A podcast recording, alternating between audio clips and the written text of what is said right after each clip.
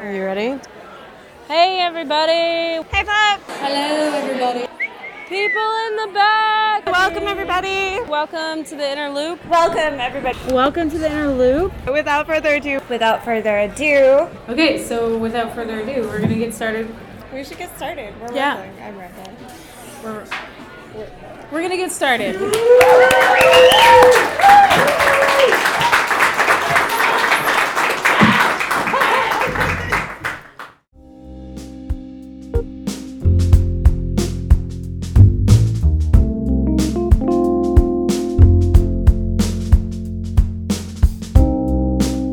Welcome to the Inner Loop Radio. I'm Rachel Coonce. And I'm Courtney Sexton. And thank you for joining us for our very first episode. Uh, we have an exciting hour of local literature planned for you. But first, Courtney, what is the Inner Loop? Well, The Inner Loop is a literary reading series for writers in the Washington, D.C. metro area and a little bit beyond. Um, and each month, local writers come and read their own work. Their experience varies from the absolute beginner to Pulitzer Prize winners. And every month we have a featured writer who has accomplished a lot in the field. Um, and that writer kicks off the event with a an extended reading, and then they stick around to chat with local talent to talk about um, inspiration and any insight they have on the writing life, getting published, um, everything like that. We share a lot of drinks too. um, then that featured reader is followed by nine other local readers who are chosen by submission.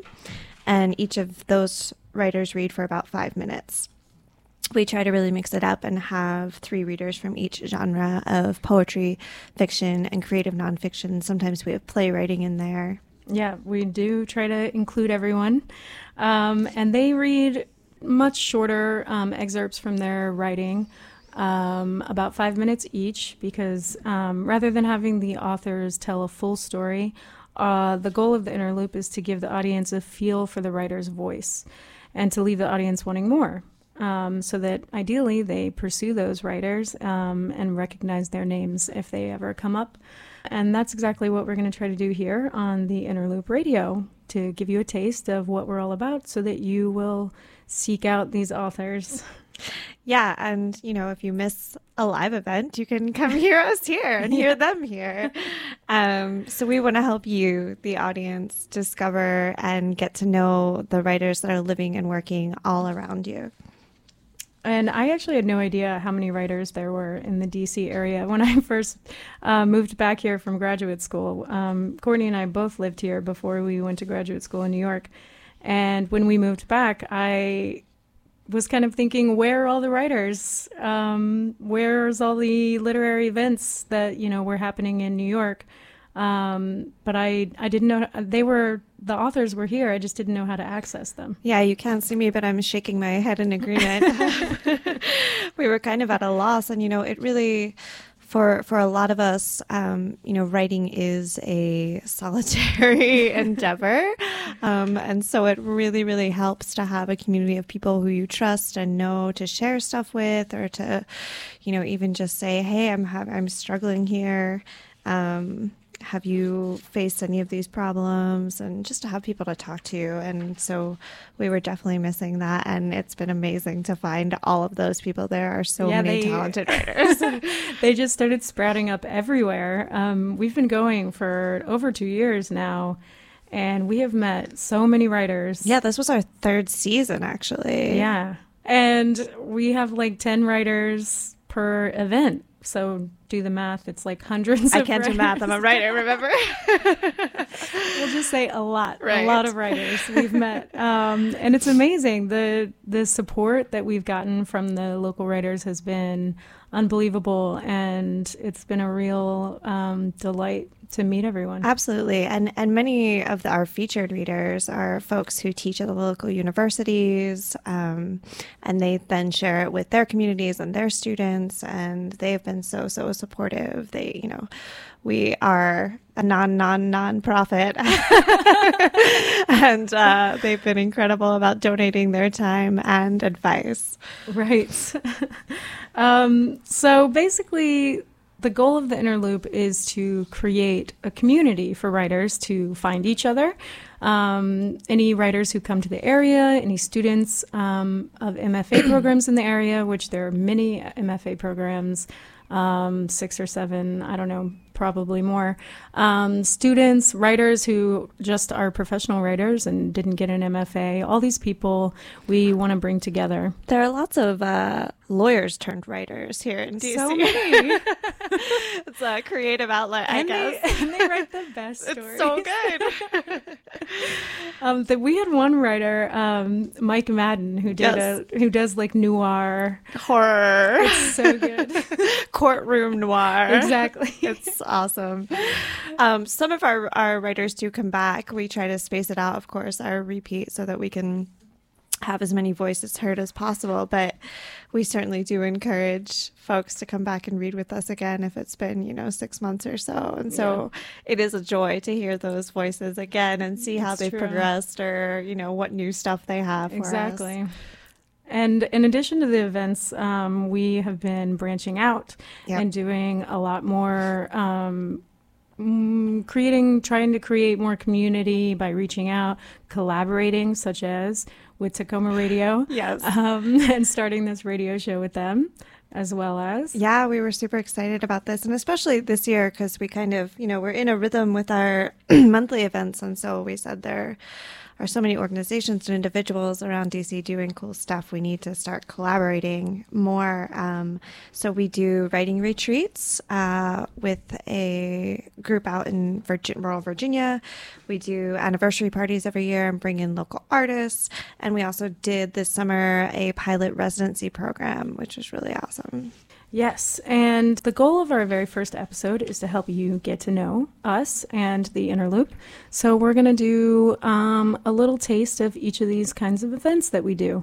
Up next, the residency program. Courtney? Yeah, that's right. Um, we had this past summer partnered with the Woodlawn Pope-Leighey House and the Arcadia Center for Food and Sustainable Agriculture out in Northern Virginia. and they hosted writers on site for a week for writers throughout the summer. And so we'll be hearing from them and telling you more about them.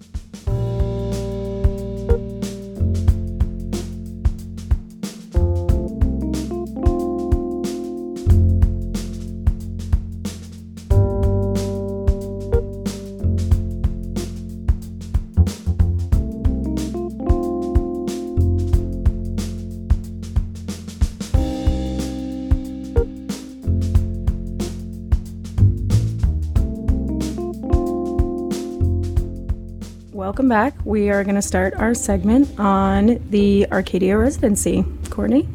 Yeah, and we're Courtney and Rachel. And let me tell you a little bit about a writer's residency that we partnered with two really awesome organizations with over the summer uh, the Woodlawn Estate and Pope-Leighey House, which is part of the National Trust for Historic Preservation, and on site there, the Arcadia Center for Sustainable Food and Agriculture. Um, so this estate is really awesome. It was gifted to by George Washington to his adopted granddaughter Nellie uh, Custis, and in hopes of keeping her close by to his home estate at Mount Vernon. Um, it has a really interesting history of you know agriculture, and then after it was sold after Nellie's death, the Quakers owned and ran a free labor plantation there. It was really awesome. Um, and then since 2010, the site's also housed the Arcadia Center, which does initiatives like farm camp for students and kids, um, farming program for veterans, and a mobile market that serves food deserts throughout the city. Um, also on the estate is an American relic, uh, Frank Lloyd Wright Usonian home that was, uh, you know, an architectural style meant to be a house that anyone could have. Um, so as you can imagine, the site is pretty unique place for reflection about a lot of American history and social movements. Um, so And it's just beautiful. It is. It's absolutely gorgeous. um, so when we approached uh, Woodlawn and Arcadia and said, "Hey, we want to we want to get writers in your space," they were super excited about it because um, there's also a history, a part of the history of the space was a literary society back in the 1800s. So they were really excited about getting more art in the space. So we uh, put out proposals and had four wonderful writers from our community submit proposals and stayed on the site for one week throughout the summer, um, working and, and, being inspired by the space, and then sharing their reading um, after volunteer farm sessions. So. so, we also featured them this month at yes. our reading series event. And we are going to give you a little taste with Rachel Adams first and then uh, Jennifer Clements. We just want to warn you this event was recorded outside at the Colony Club in the Parkview neighborhood of DC. We often hear sirens and helicopters overhead at our readings, but we like to think of our writers as calling out to the sounds of the city. I wrote some poetry in response to. I wasn't too. I was. I, truthfully, I was not that moved by the sort of like landed gentry aspect of the the history of it. Although it's a beautiful and you know amazing building. Um, I I thought a lot about the people who were, had been enslaved there. Um, I'm, I love Frank Lloyd Wright and was very inspired by his home as well. So um, I'll read some poetry that I wrote in response to each of those uh, segments of the, the spot that I mentioned. So this first one is called Tectonic. Um, Pope-Leighey House, Alexandria, Virginia. The carved out highway, hemmed on either side by upturned earth and thrumming with a grinding sound, folds against us like the forearm of the wind. Curving along the house's southeast slope buffeting its scimitar garden, its cypress panels, its brick the color of a forest path. But here in the magnolia shade, there is a silence dangling, and the house is a mobile suspended above the ground, revolving as the shadows revolve. We stand under the low ceiling that forms the entranceway, its hands close above our heads and know that the house is older than the hill, as old as the air that moves around it, that has blown up from the river, the air that hides in clay and sandstone, smoothing the landscape.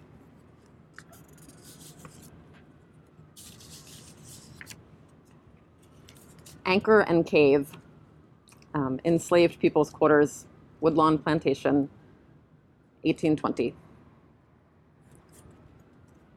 We lay side by side in the heat, in the night's palm, the dried sweat of day thick upon our chests, like sap that hardens inside the dry grooves of sugar maple.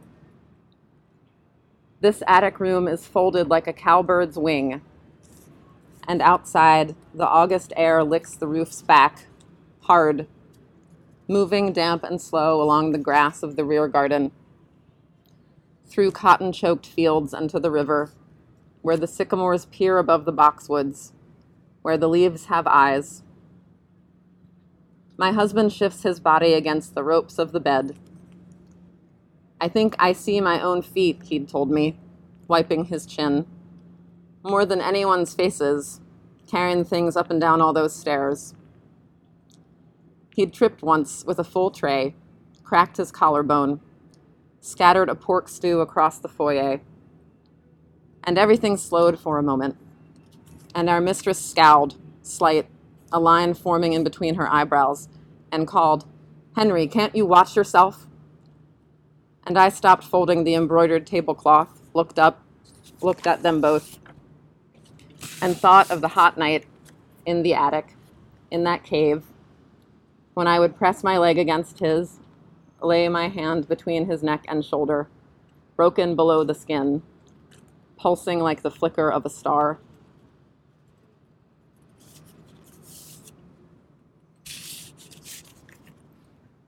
In Light, Quaker Meeting House, Woodlawn, Virginia, 1848. We build this meeting house in the filtering light that trembles in us all, that fills our hands, we know the space between us is part void, part earth, wooden beams stacked beside a field, part field, We know that speaking is asking silence for time, standing beneath a linden tree in sun. Thank you.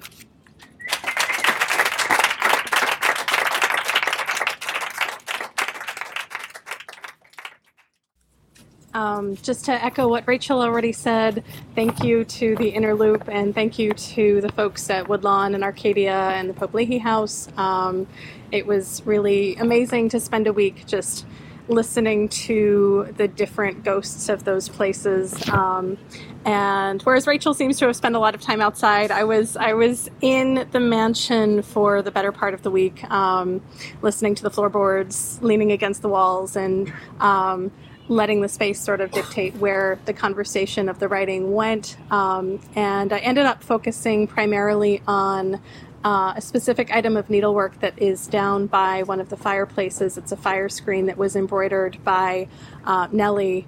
And um, in short, her story is the narrative of a urban girl who was brought out to the country and left to do very little.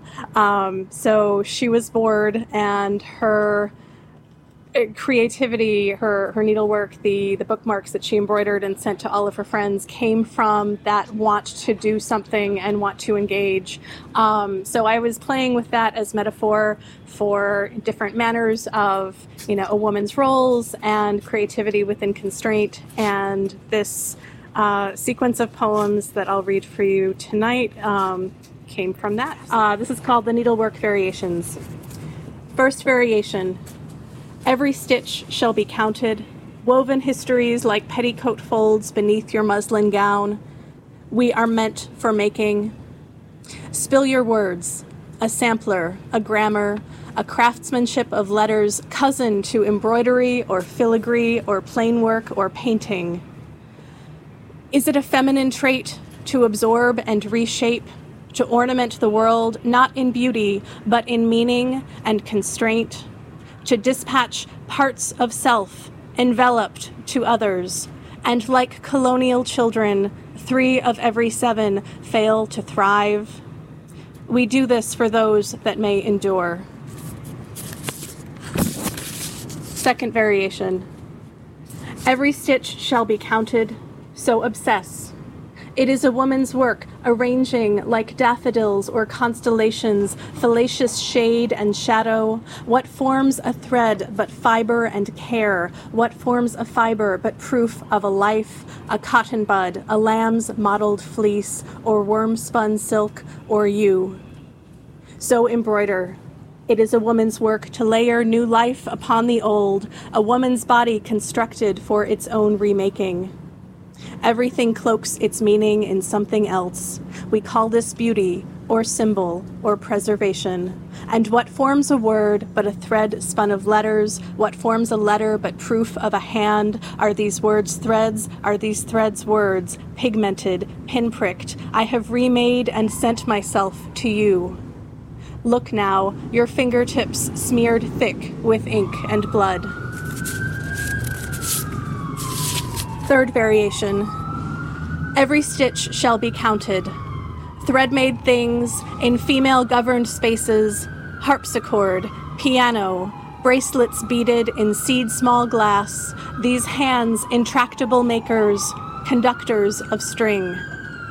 Look, a fire screen, its basket of flowers, tactile and scentless, save the memory of berries. Vociferous pigment dreams stitches the age of a nation. It was blue once. The way a song tethers memory, the thread song is blue. Yellows deepened to ochre, whites dusted to gray, still blue is most willing to fade, as though a lesson on age or sunlight. Each thread traces a different path, counting only its own rows. They may take years to complete. I have stitched without planning. It has landed me here, yet always there is a design. Thread will not ask its reason, its pattern, but like a good skeptic, I do. Fourth variation. Every stitch shall be counted, we have worked by candlelight for hours now. Or do I mean days? Or do I mean decades? Let us not suggest the process is delicate, a pierce, repeated through and through and through.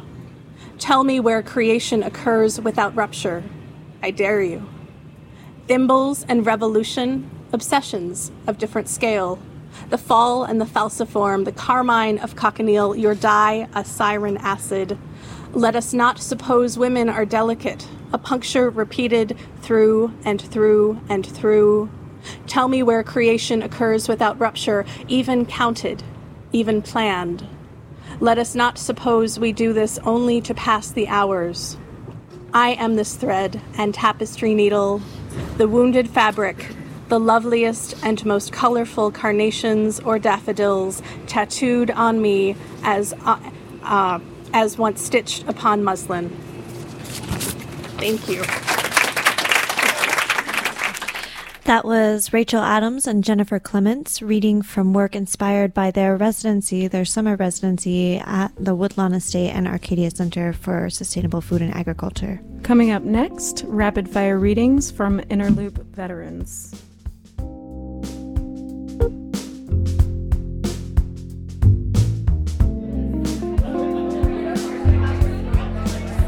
Gather. Gather. gather, please. Um, you can gather in. Gather around, gather around for the second half. And we're gonna get started. We're gonna get started. We'll get started. We're officially getting started. Not teasing you this time.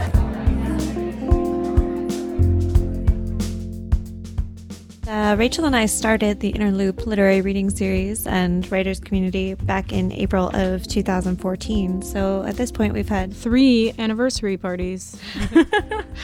and at the anniversary parties, instead of doing our normal lineup, um, we do a special edition yes. where we ask our veteran writers to come back and do um, rapid readings of two minute pieces, and they read back to back to back.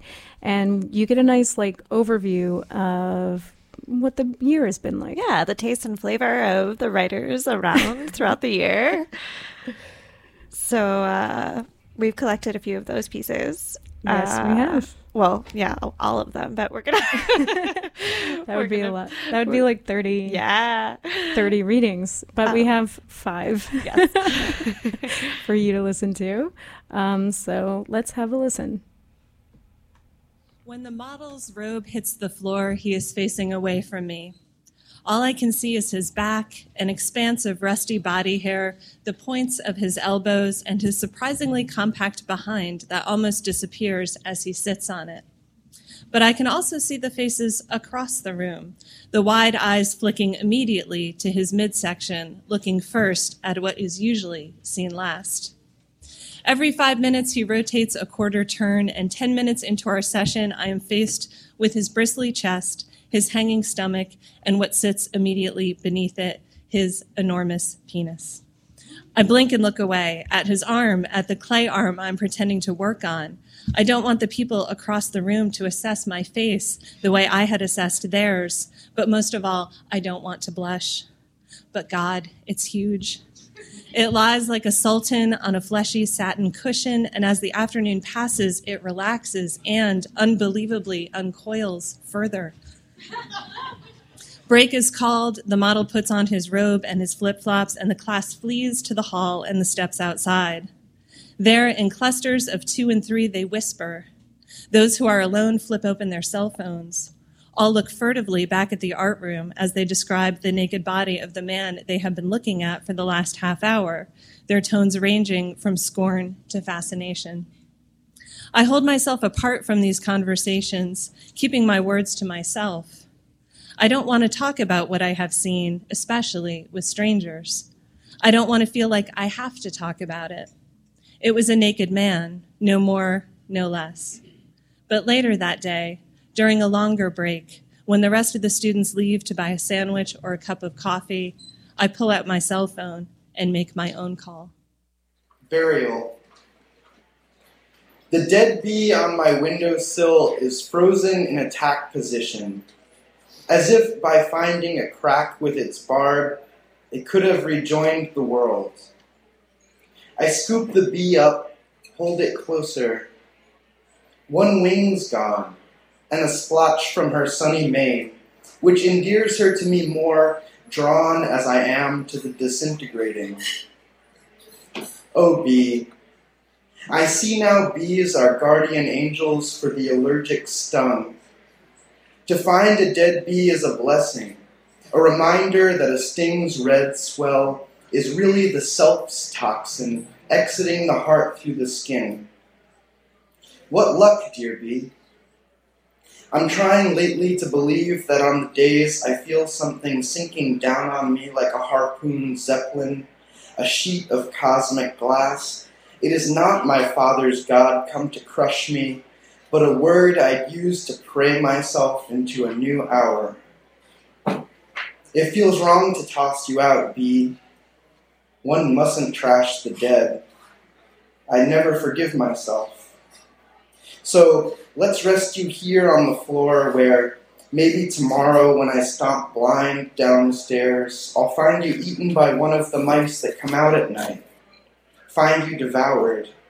How I see a soul is loosed, reborn a new sun in a deeper, wilder black. When the rain rolls in, fat and warm like a purring wet cat, I smell the same scent my mother's scotch carded trench coat. Heavy drops beating up on the sleeves, and the orange and brown plaid lining, blanket thick, sopping up the moisture. She was brand loyal. Some things were just the best, like London fog for humid Mississippi rain drenching an October day when you didn't want to go to the store but had six mouths to feed anyway.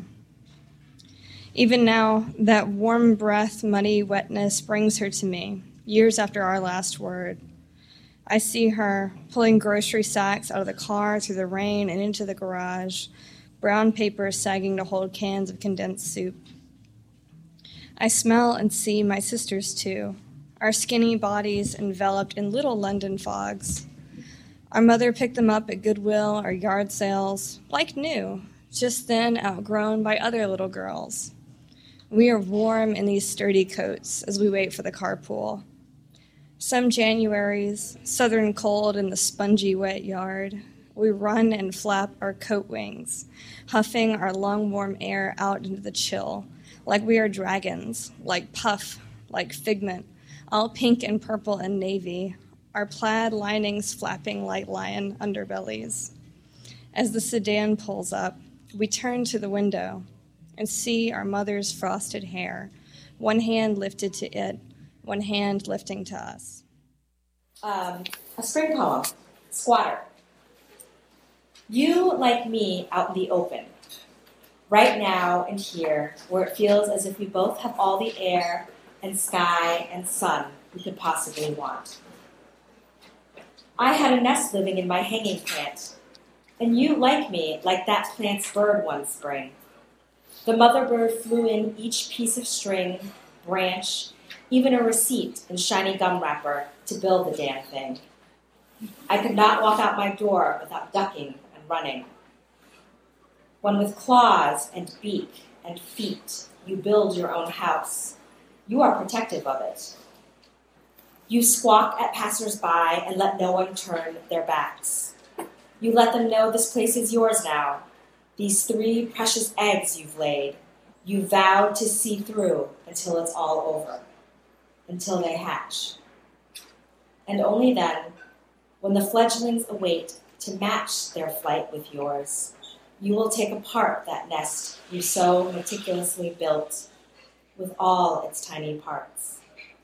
You will be perfect in your quiet skill and caring. You will leave no trace that you have built anything. On Mondays and Wednesdays, Miss Pauline sits on the front porch of her DC row house and counts the number of white people who speak to her. On Tuesdays and Thursdays, she sits right on that porch and counts the number of white people who don't speak at all, don't even acknowledge her wave. On Fridays, she counts the number of big ass dogs she sees being walked or jogged by their owners to that new dog park, which had its official ribbon cutting three months ago. Today is Tuesday. She's already at three people who haven't said a mumbling word. Miss Pauline sits on her glider until her husband Johnny gets home from work. It is then that she goes inside, takes out whatever is cooking from the oven, and recaps her day.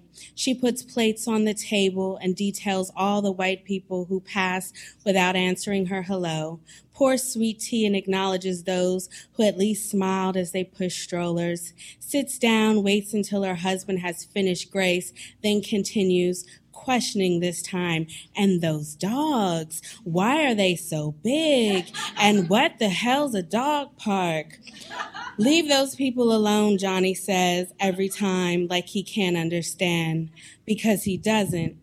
Johnny's people are from North Carolina, well, Miss Pauline's are too, but her people got to Washington, D.C. in the early 1900s when they were segregated and relegated to certain neighborhoods and schools until they finally received the entire city by default. She was there when they couldn't go into certain stores and when U Street, their Black Broadway, jumped in jazz. Johnny, however, was the first in his family to arrive to the city as a freshman at Howard in 1964. Miss Pauline doesn't know about the country, just what comes from it the collards and ham hocks, healing remedies that call for heavy doses of vinegar, the work ethic that propelled families to middle class life. Her hands know nothing about the dirt that not only gets under your fingernails, but into your blood. Her hands are accustomed to the hardness of metal and steel. Her feet only know concrete. Her ears recognize sirens before they do birds. Her heart is all over this city and its secret spots, the uptown streets, Georgetown shops, the closed nightclubs, the theaters that have shuttered, and the trolley tracks that have been o- paved over. She has left a sliver of herself in every quadrant because this is her city, her chocolate city, or at least it was. You just heard Randon Billings Noble, FM Stringer, Diana Smith Bolton, Tu Win, and Diana Veiga reading flash pieces at the Inner Loop anniversary events. And if you especially enjoyed that last one, you're in luck because Diana Veiga is joining us uh, right after the break to discuss her next piece called Summertime.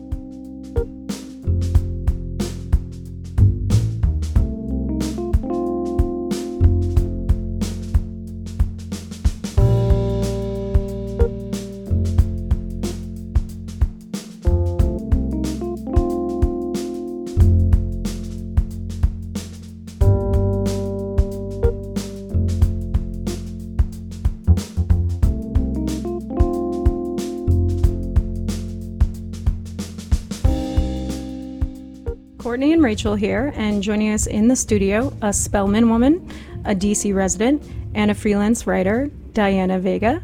Her short stories, Summertime and Neighborhood Watch, have been published in Politics and Prose, District Lines Anthology, Volume 1 and 2, and she was the 2013 Go On Girl Unpublished Writer Award winner. She was also accepted into the inaugural class of the Kimbilio Center for African American Fiction Fellowship and in her downtime, she is a Stoli drinker, a chicken fryer, and a slight out- OutKast tour groupie. yeah. Welcome, sure. Diana. Hello, thank you. Thanks for coming on the yes, show. Thank you. I'm you. so excited to be here. Thank Great. you. So we're so excited to have you. Yay. We just heard Diana's flash piece at our anniversary party, and now she's going to read Summertime for us in the studio. Yes. Are you excited? Are you I am. I'm very excited. Good. Um, whenever you're whenever you're ready, you can get started. Oh, you want me to? Okay. Okay, summertime. Miss Angie swings her hips through the bar almost every night around 7 o'clock. It's like she has some psychic powers because she always arrives in the doorway just in time to bump into the after work, just passing through crowd, make her way to the bar and claim an empty seat before all the other regulars settle in beside her. Tonight doesn't seem any different because it's 7.02 and here comes Miss Angie. But tonight it's so hot, it feels like the devil is doing push ups outside. I've been around the world and back on a boat, compliments of Uncle Sam, and one thing I know for certain is there ain't nothing like a DC summer. Even after the sun goes down, the air is still thick, seems to hang so low, it touches the top of your head and grazes your cheek. And on top of that, our AC broke down last night. Thankfully, at the end of my shift, I thought they closed the bar. I mean, who would drink liquor in this heat? But when I called this morning, the owner said, Course we open. In the 40 years I've owned elevators at Petworth, I've only closed down Christmas and Easter. And that's only because I don't think it would be right to be drinking on the days Jesus was born and rose up again. But any other day, we open. So now I'm here behind the bar, sweating my butt off, trying to catch a breeze from one of the three fans that just pushing hot air from one corner to the other, and watching Miss Angie as she comes through the heavy oak door. She's a tiny thing, maybe a buck twenty soaking wet, Tonight she's in her two skirt, short skirt. This one is silver with little sequins that almost blind you when the light hits. Her white t-shirt cut real low with the best of her breast pushed to the top barely covers her stomach so you can see it wrinkled and folded over her hips. She's wearing her usual metallic high heels that add about four inches to her small frame.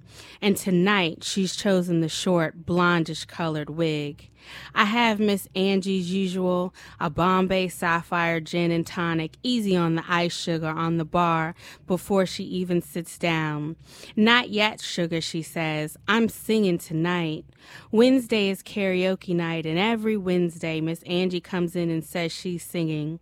Then she'll say, Give me a shot of courage first, Terence, and I'll pour her a little something, and then another and another. I ain't heard her sing yet, and I've been working here over two years. I'm wanting to sing, Terence. I already put my name on the list. You know I used to sing, don't you? Miss Angie asks me now and pushes the drink away. Yes, I yes, Miss Angie. I know what she's going to say before it's even out of her mouth. It was a good story the first time I heard it. I used to be what they call a session singer. Did backup for lots of big time artists. You name 'em, I sang with them. Stevie, Aretha, The Elements, Luther. But I was good enough to sing lead now, make no mistake. I was classically trained by the best, Miss Lucille Winters, who didn't just take anybody. Back then, she was the only vocal teacher for black folks, so you know she worked with the best. Miss Angie had shared my first week on the job. She was about three drinks in, real drinks, 'cause I make them strong. It's the only way I know how. I was new to bartending, hadn't yet learned that 90% of it is listening and keeping your mouth shut. So I asked, Oh, really? I like all of those artists. Who was your favorite? Miss Angie dismissed me. You know, I sang the chorus for Fresh Prince and Jazzy Jeff's Summertime. Yep, 1991. I was 30 years old, living in New York. I got the call from my manager that they needed someone in the next couple hours, and would I do it for two grand and rent was due too? Shoot, I was there. It was the simplest thing to sing. No range, same tone. Didn't even get to do any vocal tricks. I barely let out an O. Who knew they'd be playing that song every year from Memorial Day to Labor Day with everyone singing along, and all I got was a measly $2,000. Seemed like so much money back then, and then a little while ago I read an article in Ebony Magazine, or was it Jet? Because you know they're pretty much the same. Anyway, Jazzy Jeff said he couldn't remember who sang the hook, that it was just some session singer. I almost had the nerve to write in and say Miss Angelina Worthington isn't some session singer, but who would believe me, Miss Angie said as she brought her Bombay and tonic to her lips. I'm singing tonight, sugar, she says.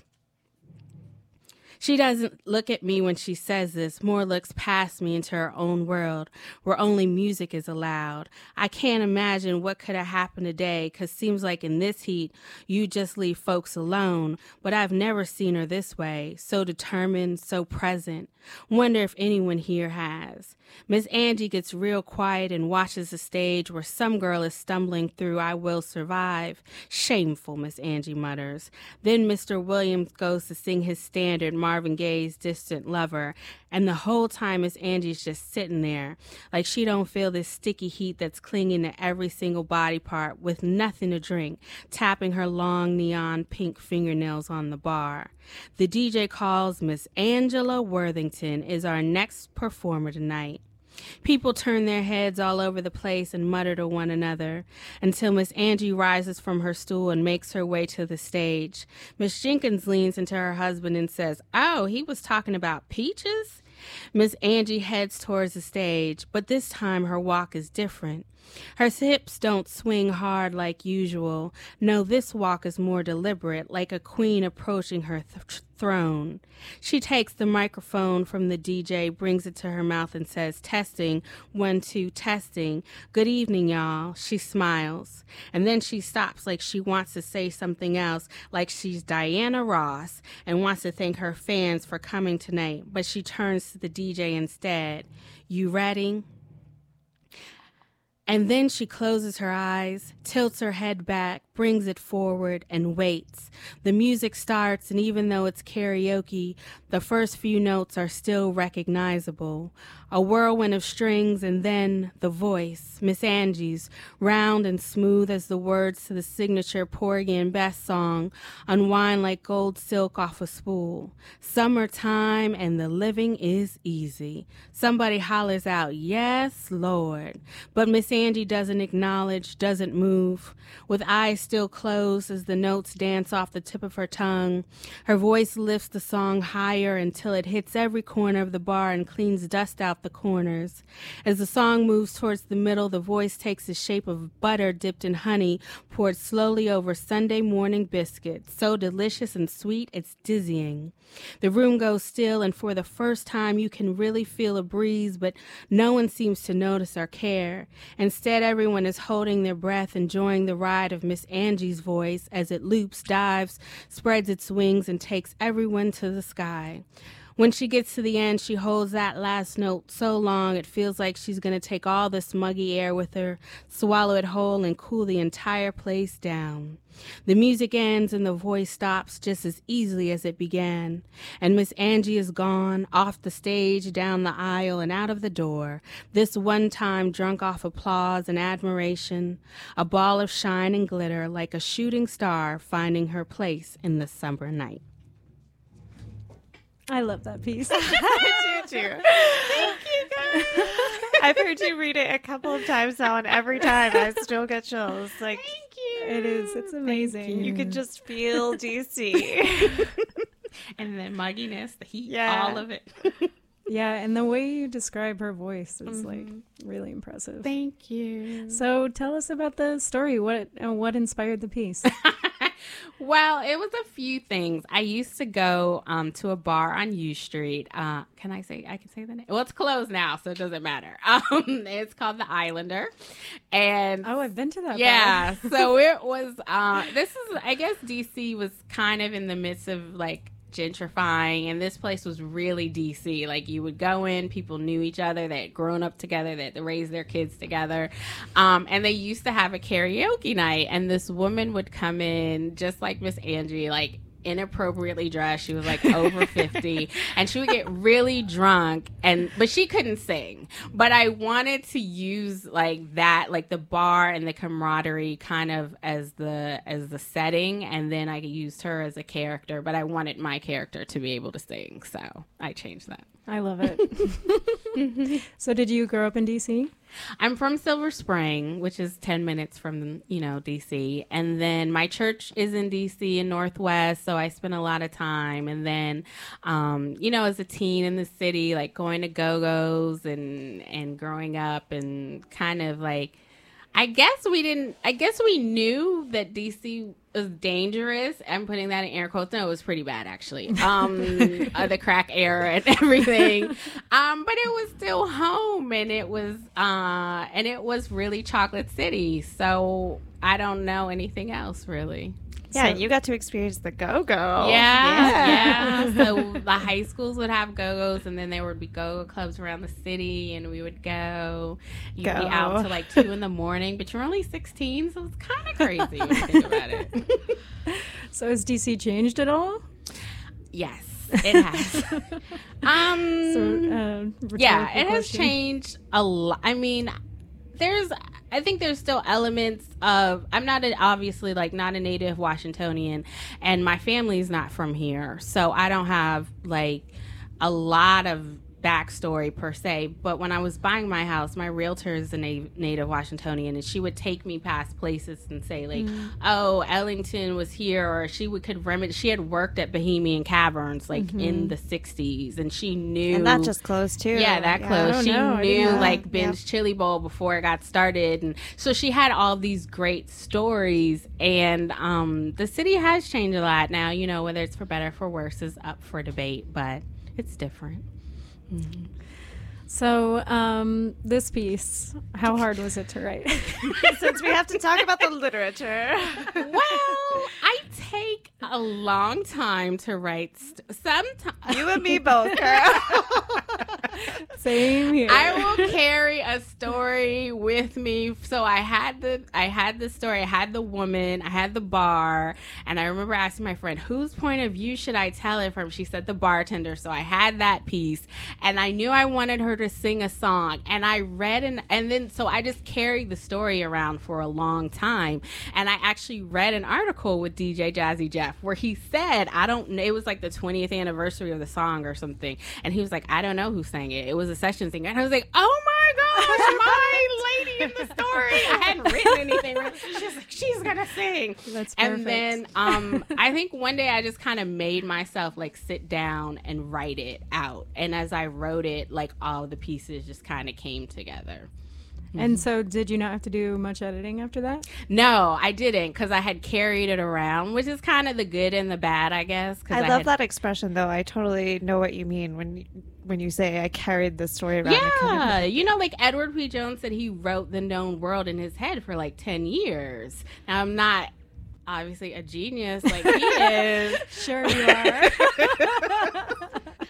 but I do understand that you know you carry your characters and the stories, and then something happens, and you say, "I'm going to put that in my story," and people probably would think you're crazy, but you're like, "No, I'm building this whole world. It's there. It's all in here. Come Yeah. inside. It's gonna come out one day." So, what about the publishing then after you got it nice and hammered out? Um, so the publishing, I I think I wrote it. Oh, I must have maybe seen that d- the district lines was looking for submissions, and I think that's kind of what spurred me to finish because I was like, oh, I have a great DC story. I just have to finish it." Motivation, yeah. right. so I wrote it and then I submitted it. So it didn't take long in terms of getting it published. Um, but it did, I did have it in my head for at least two years, a couple of years. Well, this is a terrible example of the writing process. You're like, it didn't take any editing, and I didn't have to shop it around at all. It was just, you know, magically wonderful and ready for publication, how it always is. Duh. It's rare. But then it's bad because it sets you up for fa- not failure, but, But- then you know you are going to get rejected. Trust me, I have sent other stories out in the world, and they're like, "No, no, this is not the one." So it happens. Well, this one clearly was. So Thank thank you, you. for sharing it You're with us. welcome. And thanks for joining us to talk to us about it. Thank you for having me. It's so great to have you. And when we come back, we're going to do a little something from our retreats. Yeah, we are. um, we're going to read from an exquisite corpse that we created, or a few of them. And uh, if y'all don't know what that is, well, stay tuned and find out.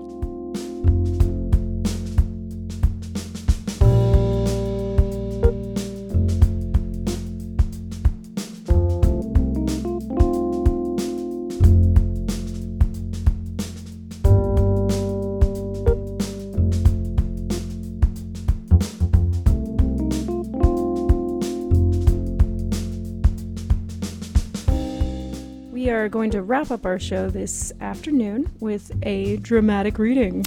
Yeah, and it's uh, Rachel and Courtney here. And um, this reading is from a retreat that we hosted uh, last year uh, in Virginia.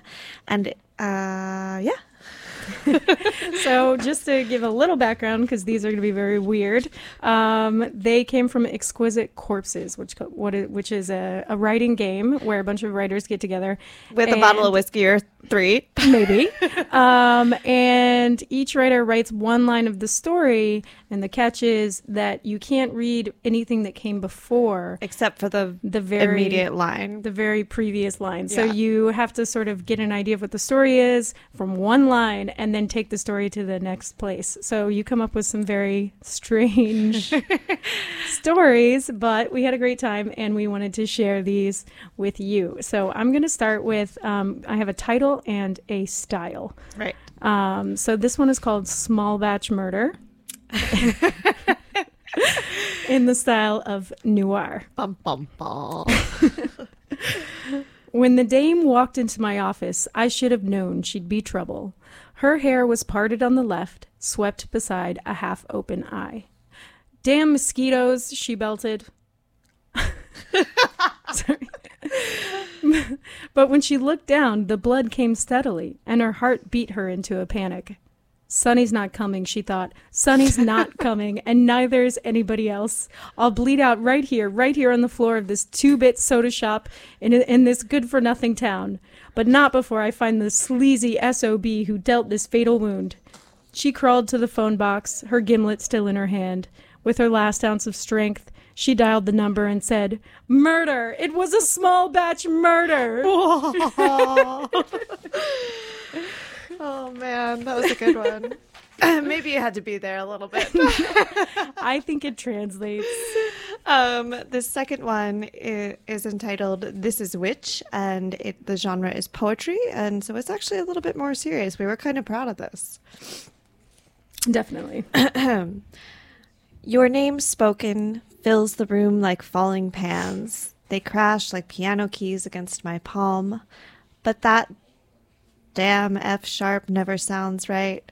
Like the call of a bird buried underground, like hymns, like playing, like Maisie's mumbled sound, pounding drums and searing ears, the pavement falls away, which in a way is where it was meant to begin, back at the beginning, here at the start, before we knew better, before we knew original sin, this in which it all went up in smoke and, and heavy. wow. Whoa. So that's our show. Thanks for joining us. We're leaving it on that heavy note. um, yeah, jo- join us next month. We'll be here again. And if you'd like to find out more about us, please visit us online at www.theinnerlooplit.com.